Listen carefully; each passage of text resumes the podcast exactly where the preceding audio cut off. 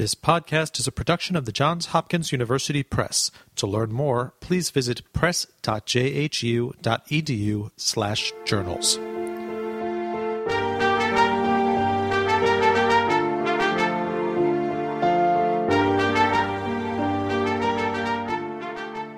Thank you for tuning in to this Johns Hopkins University Press podcast. My name is Brian Shea, and I'm the Public Relations and Advertising Manager in the Journals Division. Several years ago, at an Association for Theater in Higher Education conference, Gwendolyn Alker invited members of a group then known as the Latina Latino Focus Group to contribute to a special issue of Theater Topics. Now, the editor of the journal, Alker said this invitation started the process for something that had never been done before. Theater Topics had never focused an issue on concerns relevant to Latinx theater makers and their wider communities. The resulting issue was published earlier this spring. Alker joined us to talk about how it came about and why this is important to the field. Thank you for joining me today, Gwendolyn. Uh, this special issue came out of a 2014 meeting at the ATHE conference. How gratifying is it to finally see this in print? Well, thanks, Brian. Thanks so much for inviting Theater Topics to be the subject of another podcast. We really appreciate um, John Hopkins' support of our journal. And yes, it was indeed exciting to finally see this special issue come to fruition. As an editor, we really only get two, maybe three special issues during our tenure.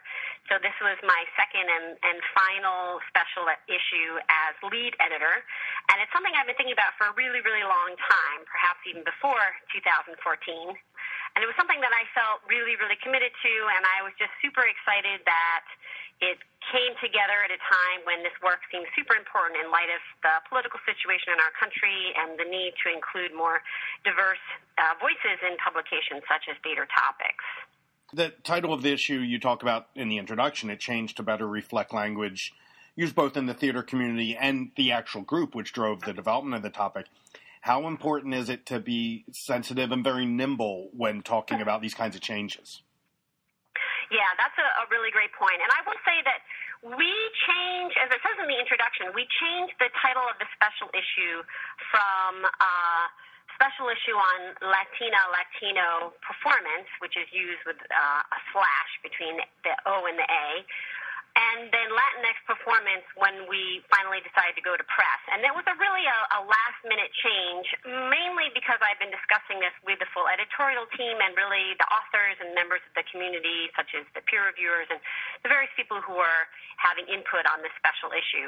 Um, I feel that right now it is important and also challenging to stay abreast of all of the changes in the various uh, language designations or different designations of words to have a little history on this, I feel that the Latina Latino with a slash has been the go-to term that most people use within Latinx studies over the last 10 years, and that was an effort to be inclusive of different genders, right? Both men and women, and acknowledging that some of the Romance languages have a male bias in the use of the Latino or the O at the end as a unifying descriptor.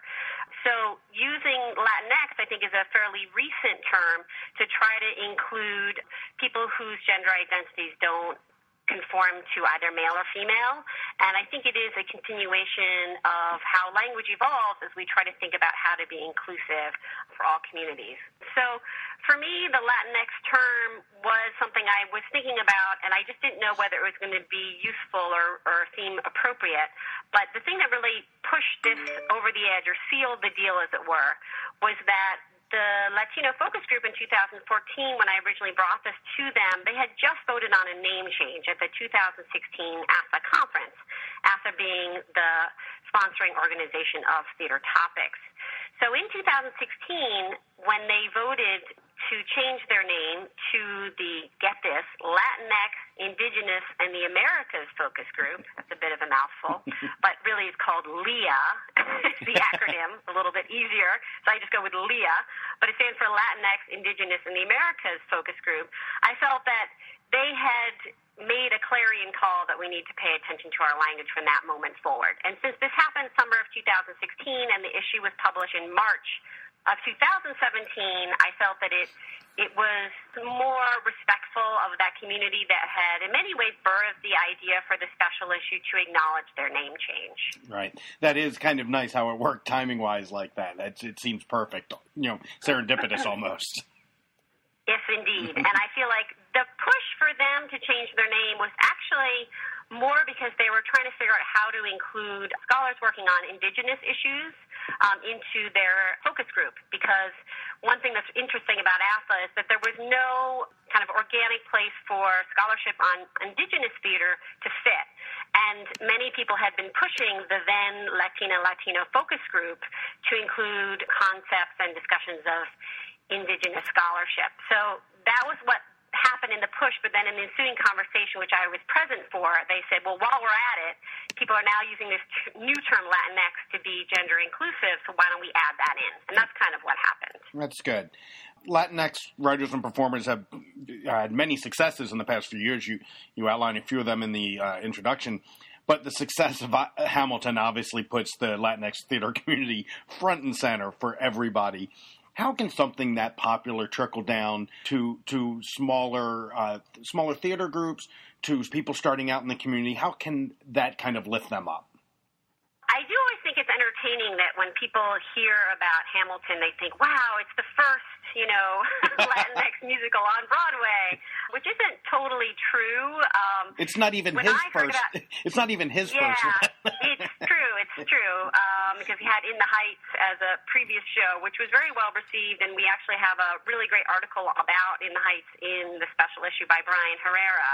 Quiara Alegría Hudes, who is also one of his collaborators, her work has also been seen in many places, Broadway and off Broadway theaters.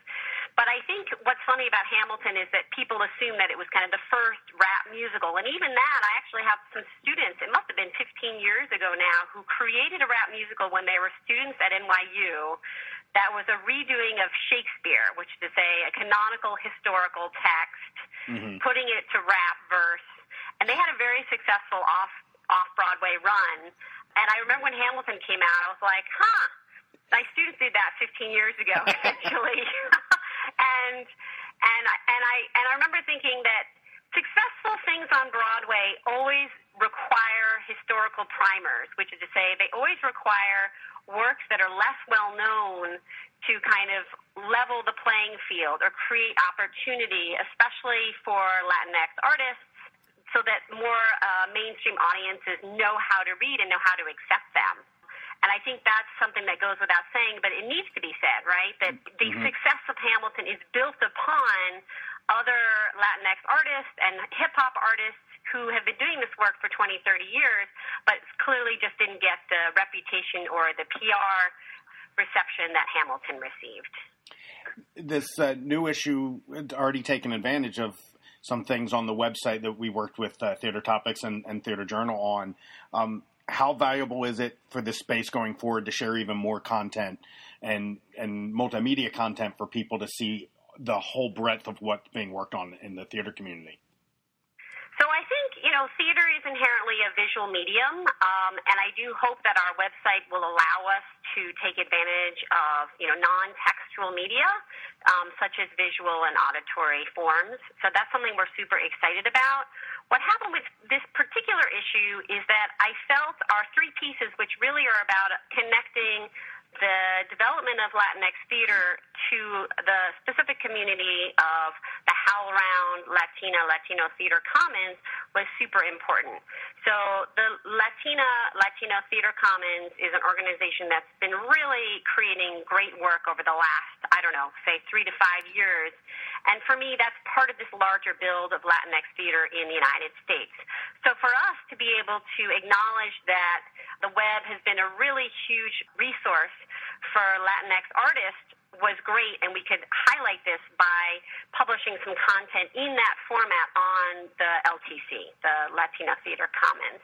And so that's been super excited, and, and we're actually trying to work with them about some projects going forward so that we can move between, you know, their website content and our website content, which is all available, you know, uh, on the web free to anybody who comes upon it to think about how we can interface with those two uh, groups.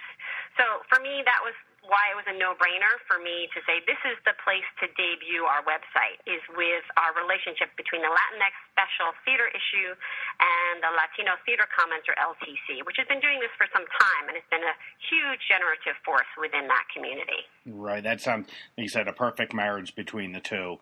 The, the, the, yeah. everything coming together. There's a, there's a lot of serendipity in this issue. there is for sure, and and I will say, you know, one thing I was thinking about before this interview was how people don't always realizing that editing and curation is a lot about timing. And I will say that I'm patting myself on the back on this one because I think that I really saw that something was really bubbling forth in you know 2013 2014 there was this generative burst of scholarship of theater of activism and, and i knew that something good was going to come of it and i was really excited as an editor that you know i had my pulse on the latinx theater community enough to see that and to know that theater topics would be a really great place to represent that larger national movement.